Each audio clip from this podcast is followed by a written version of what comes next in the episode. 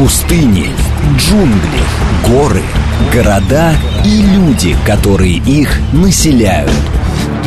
По воздуху, по воде, по земле, с рюкзаком за спиной.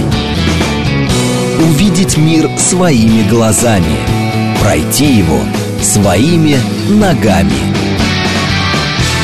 Программа о путешествиях и о жизни там, где нас нет.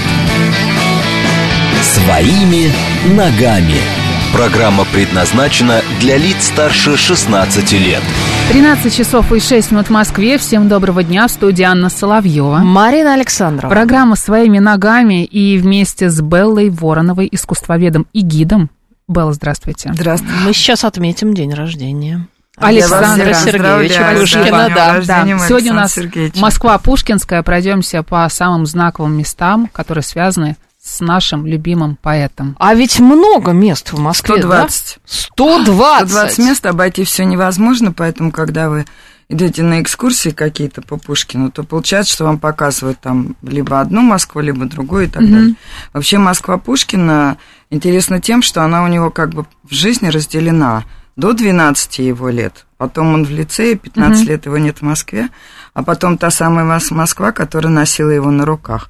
Ну и вот самое загадочное, это, конечно, где родился Пушкин. Вот это очень интересный факт, что э, три дома обозначены, и эта ошибка еще была, собственно, э, совершена, когда издали после смерти Пушкина э, и, э, собственно, в 1799 году он родился, 6 июня, а по старому стилю 27 э, мая, и сохранилась метрическая запись э, Богоявленской Елоховской церкви. В ней говорилось, во дворе Калишского регистратора Ивана Васильева Скворцова у жильца его, майора Сергея Львовича Пушкина, родился сын Александр, крещен июня восьмого дня, восприемник граф Артемий Иванович Воронцов, кума мать означенного Пушкина, вдова Ольга Васильевна Пушкина.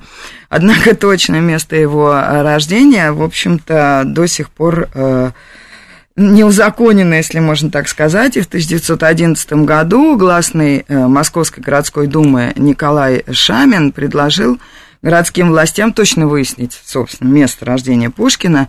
И к январю 1915 года была подготовлена справка где говорилось о том, что в надворном флигеле, а, а именно а, в доме 57 а, по немецкой Бауманской улице. То есть а, место обозначалось где-то в немецкой слободе.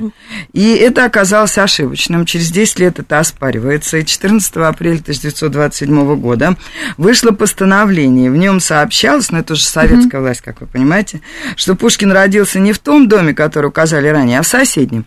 И расположен по адресу Еловский проезд, дом 1, страниц, э, строение 5. Позднее, в 1930 год, там открылась школа. То есть вот эта табличка, здесь родился Пушкин, переезжала, переезжала. Из дома и в дом переезжала, буквально. да, сейчас осталась, собственно, на этой вот э, школе. А вообще считается, что, возможно, на Почтовой, то есть на углу Малой Почтовой, госпитального пере- переулка, вполне возможно, он и родился. Сам же он говорил, что он э, помнит свое детство на Молчановке, на Большой Молчановке. Хотя семья, на самом деле, ну вот у его э, матери, э, Великой Креолки, как ее называли, красавица необыкновенная, была такая страсть э, к перемене мест, охота к перемене мест. Понимаю. И вот, собственно говоря, значит, рядом с Большим Харитоневским был роскошный дом, Большой Харитоневский, 24, Юсуповский э, сад и Юсуповский дворец, конечно, вот то, что вам так нравится, Марина. Да, то, что я сейчас И, изучаю. Да, и сюда водили детей гулять, и вот, собственно, э, он описывает такой сад Черномора, как вы помните, великолепные дубравы, аллеи пальм и лес лавровый, и благовонных миртов ряд и кедров, гордые вершины и золотые апельсины зерцалом вот отражены.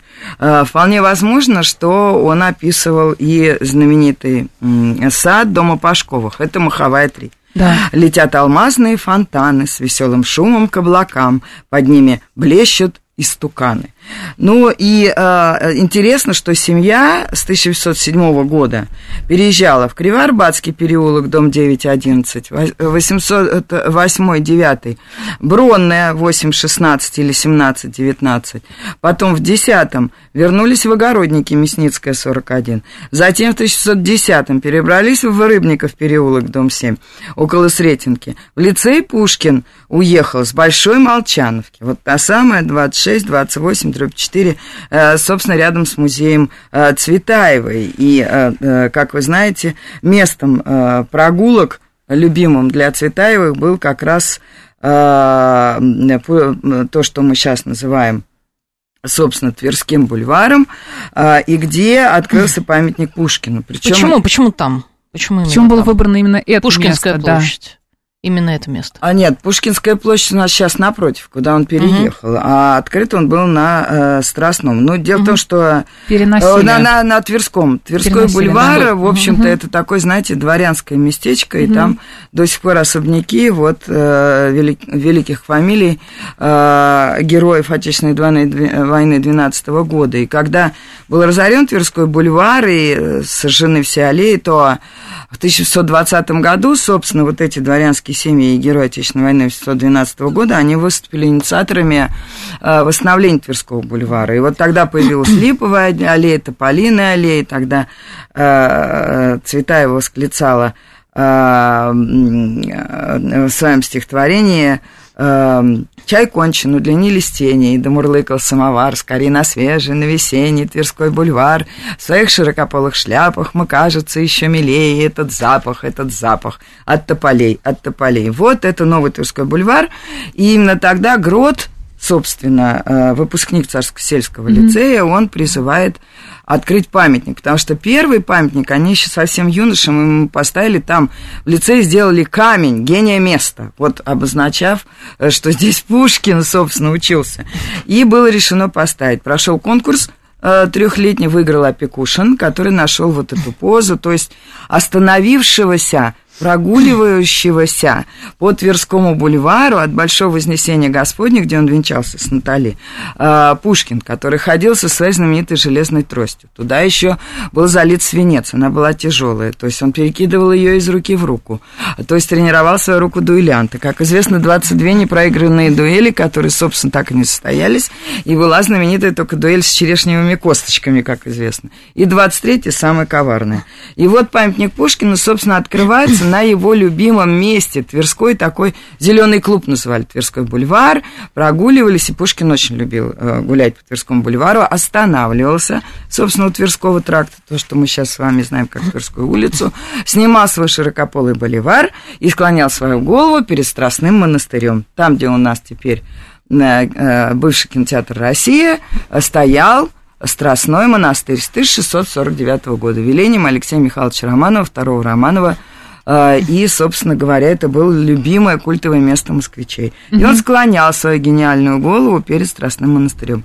Его переносят в 50-х годах велением Сталина. А, и вот уже подогнали два таких катка для укладки асфальта. На, на рельсы провели через Тверскую, тогда улицу Горького. Собственно, водрузили Пушкина и в одну ночь перевезли. Э, с помощью этих катков. Поставили спиной к бывшему Страстному монастырю, который уже был тогда практически разобран, только что разобрали колокольню, и поставили на место колокольни Александра Сергеевича Пушкина. А так, если представить, то вот сейчас у нас с вами Тверской бульвар, то есть срединная вот эта аллея, угу. потом да, идут две проезжие части, да. да, и вот Армения, и угу. э, то, что у нас теперь вкусная точка, угу. да. Вот, собственно, э, вот эта центральная часть, это и есть там, где стоял Пушкин. Угу. Причем вот с этими камнями Пушкина, конечно, как всегда, анекдот.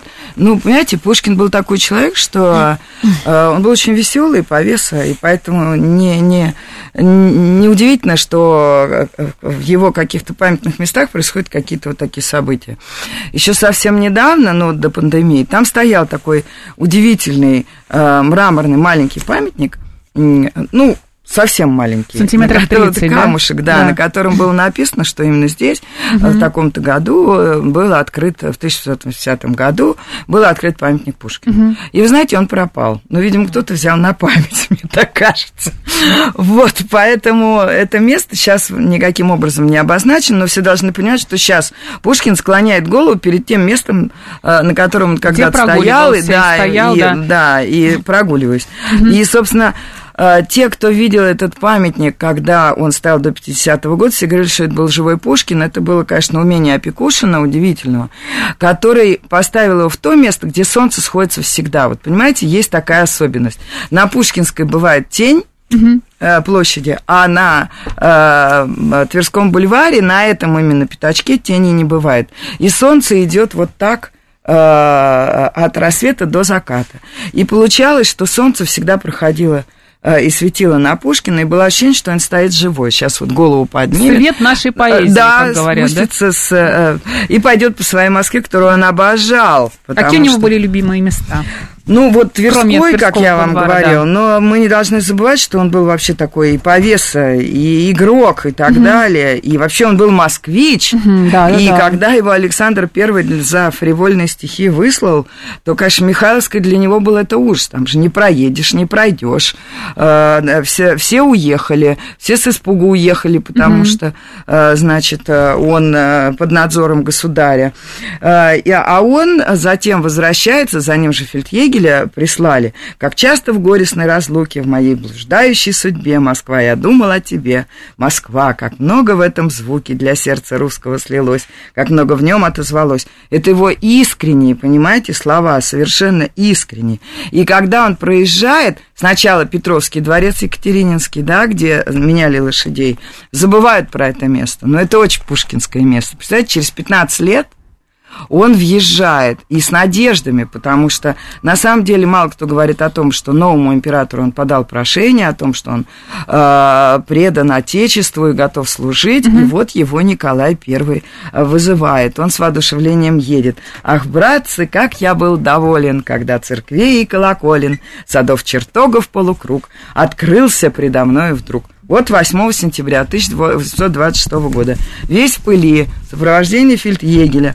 Его в чудовом дворце Кремля а, ждет император. То есть, если вы от памятника Пушкина пойдете налево, вы пойдете по Тверской, которая полностью принадлежит Пушкину, об этом сейчас будем говорить. Давайте. И доходите до Кремля, который полностью принадлежит Пушкину, потому что он был в чудовом монастыре, хоть и нет монастыря, а там эта беседа двух с половиной часовая, когда вышел государь и сказал, с умнейшим подданным, э, говорил, назначил себя его цензор, назвал его э, своим другом, и э, э, Москва тогда, короновавшая императора, а все же съехались на коронацию, самое главное, что э, э, событие, коронация, и теперь короновала Пушкина, и говорили, он весь в розах.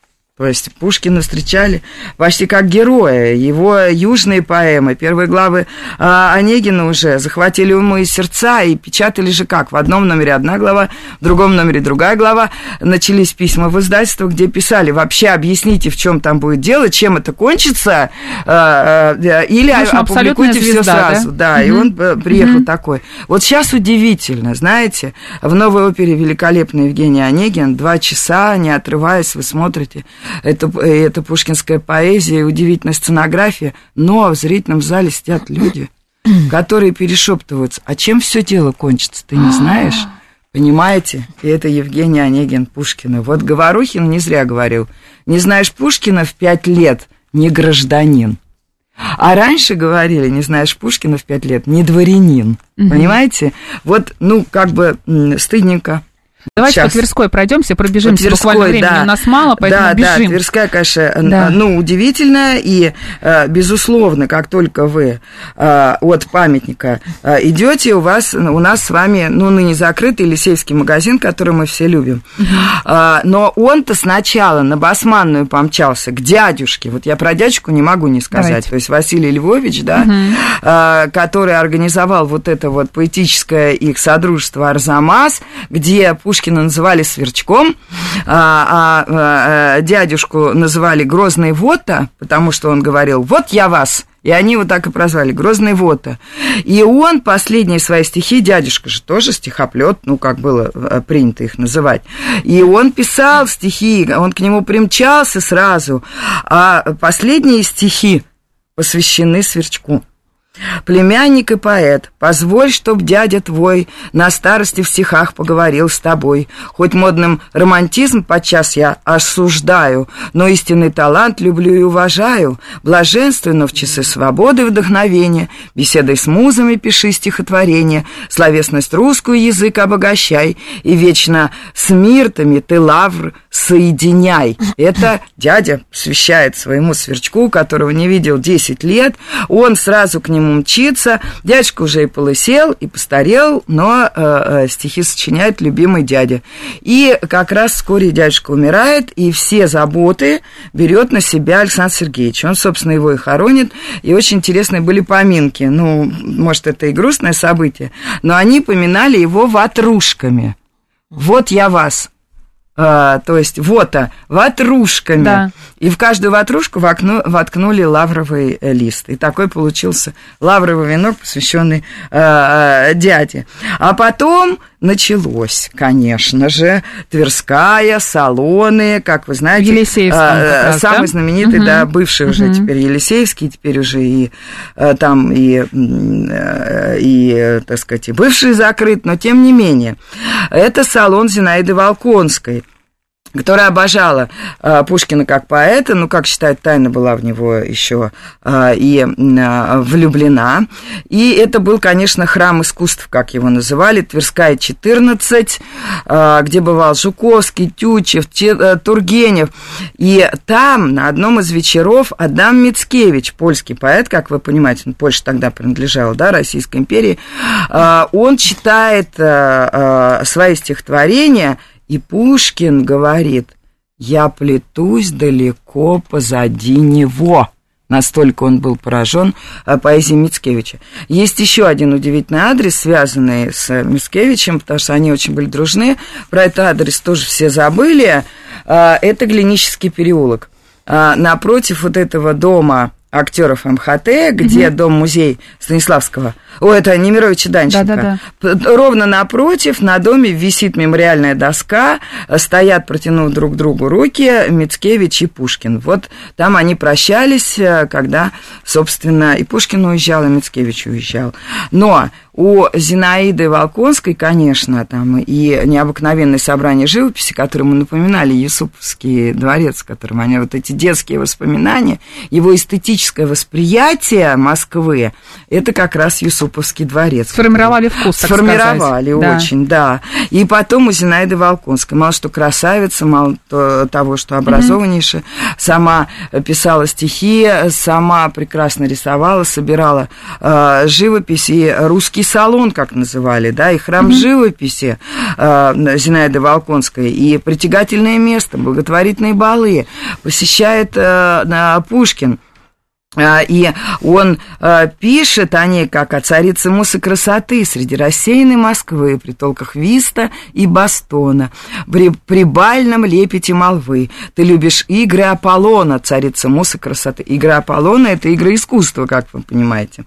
А она ему, когда он все таки женился и уехал, а, и, ну, от тетушек, да, которые ему надоели, он уехал, э, значит, в Санкт-Петербург, а она ему пишет, возвращайтесь к нам, в московском воздухе легче дышится. Великий русский поэт должен писать или в степях, или под сенью Кремля. А творец Бориса Годунова принадлежит городу царей, пишет она. И вот Борис Годунов – это как бы второй фурор – совершенно потрясающий, угу. потому что, приехав в Москву, его зазывают везде, он принимает все предложения, куда он только не ходит, зал, зал благородного собрания, колонзал Дом Союзов, да, он туда входит с Боротынским, представляете, блондин, высокий, красавец, Боротынский, поэт, которого все обожают, которого Пушкин обожал, и не, небольшого роста, брюнет, на которого оборачиваются все. Там собиралось до пяти тысяч человек. Вот представьте, пять тысяч пар глаз устремляются на Боротынского и э, на Пушкин. Вот он, вот он. Главное, что его э, император вернул в Москву, разрешил ему быть mm-hmm. в Москве и, значит, в э, Санкт-Петербурге, а он к дядюшке он стремится читать своего Бориса Годунова, и вот он читает на собачьей площадке, знаменитой рядом с Молчановкой, у Соболевского. А, все совершенно удивлены. Веневитинов потом рассказывает Погодину, что э, Борис Годунов – это э, чудо, мы услышали совершенно иной язык, но он там как историк, э, и это вообще впервые такая эпопея, раньше как пьесы писали. 12 часов действия, 2 часа действия, Грибоедовское горе от ума и так далее, которым восхищают. А тут целая эпоха показана, целое историческое время, и все были поражены. И потом он читает у Веневитиновых «Кривоколенный переулок, 4 стро... строения 1». То есть мы про это просто забываем, мы считаем, что там э, балы, женщины и так далее, а у, у него было другое предназначение. Он должен был, он Карамзина обожал. Что он читал в Михайловском? Карамзина, когда вышла история э, России Карамзина, он э, писал, на улицах никого нет, когда только вышла. Все читают Карамзина. Мы-то что, телевизор, интернет, когда мы сидим дома. И Карамзин. И Карамзин. Вот, я призываю. У нас буквально три минуты остается. Давайте, может быть, Белла Юрьевна, какие-то а, топ-5, ну, не, а, может быть, а не 5. Наталья Гончаровой же. Ну, да, конечно, ну, безусловно, это а, храм Большого Вознесения да. Господня, где венчался Пушкин, причем с конной полицией, потому угу. что огромное количество народу собралось. Угу. Не зря выбирает храм Большого Вознесения, что у Никитских ворот, потому что он сам родился угу. в день Большого Вознесения. Господня три года ждал, увидел ее в благородном собрании как предполагается, а, возможно, у Йогеля на, на балу. Э, Ее вывели в, э, в, на 16 году жизни до 7 мы отроки, э, дети, до 14 отроки. В 21 совершеннолетний, вот дворянских девушек в 15 лет выводили на бал, он ее как увидел, моя, и сразу. моя косоглазая да. Мадонна. Да. да, конечно. И, как он ласково к ней, да? Ну, понимаете, у нее глазки-то были а, олени необыкновенные, и а, она еще совсем девчонка, девичье лицо, и когда она блуждала гла- э, глазами, было ощущение, что вот э, глаза, да, не могут сфокусироваться. Угу. Немножеством картин старинных мастеров украсить я всегда желал свою обитель, чтоб суеверно им дивился посетитель, внимая важному суждению знатоков, в простом углу моем, средь медленных трудов. Одной картины я желал бы вечно зритель, одной, чтоб на меня с холста, как с облаков, Пречистая и наш божественный Спаситель, она с величием, он с разумом в очах, взирали кроткие во славе и в лучах, одни без ангелов, под пальму Сиона исполнилось мое желание, мои желания, Творец, тебя мне не спаслал, тебя, моя Мадонна, чистейшей прелести, чистейший образец. И затем, конечно, Арбат, это вот музей, который создан, когда уже расчистили, mm-hmm. слава тебе, Господи, в 70-х годах те самые э, э, коммунальные квартиры, квартиры, ведь разделили там еще и по этажам, бальную залу. И э, плюс ко всему сделали коммунальные квартиры, расчистили только к 70-м. К стыду не было музея Пушкина. Но при Чистенке открыли, собственно, в 50-х годах. А потом, вот два музея, да? Основные. На Причистенке, да, два угу. основные. На Причистенке он ни разу не бывал, но музей великолепный. А на Арбате сначала у него мальчишник, конечно же, все говорили, был грустный и так далее, но победил в гусарской лестнице. То есть на каждую лесенку ставился коньяк, и uh-huh. он, значит, этот коньяк. А, на следующий день Э, у него венчание, и э, состоялись, э, как говорили тогда, знаки судьбы. Он страшно волновался, да еще она на 15 сантиметров выше его. Они стоят у алтаря, он задел аналою, упал крест, упало Евангелие. В его... Это означало смерть одного из венчающихся. Затем погасла свеча, указав на него, да. Ну, а затем уже и упало венчальное кольцо. Как вот. у Грибоедова. Да, наша да. программа подошла к концу. Напомню, у нас в гостях была Белла Воронова. Мы обсуждали Москву Пушкинскую. Белла Юрьевна, большое вам спасибо. Было спасибо. Гуляйте по Москве с да. проектом спасибо. «Гуляем спасибо. по Москве». В студии была Анна Соловьева. Марина Александровна. Далее новости на «Говорит Москва».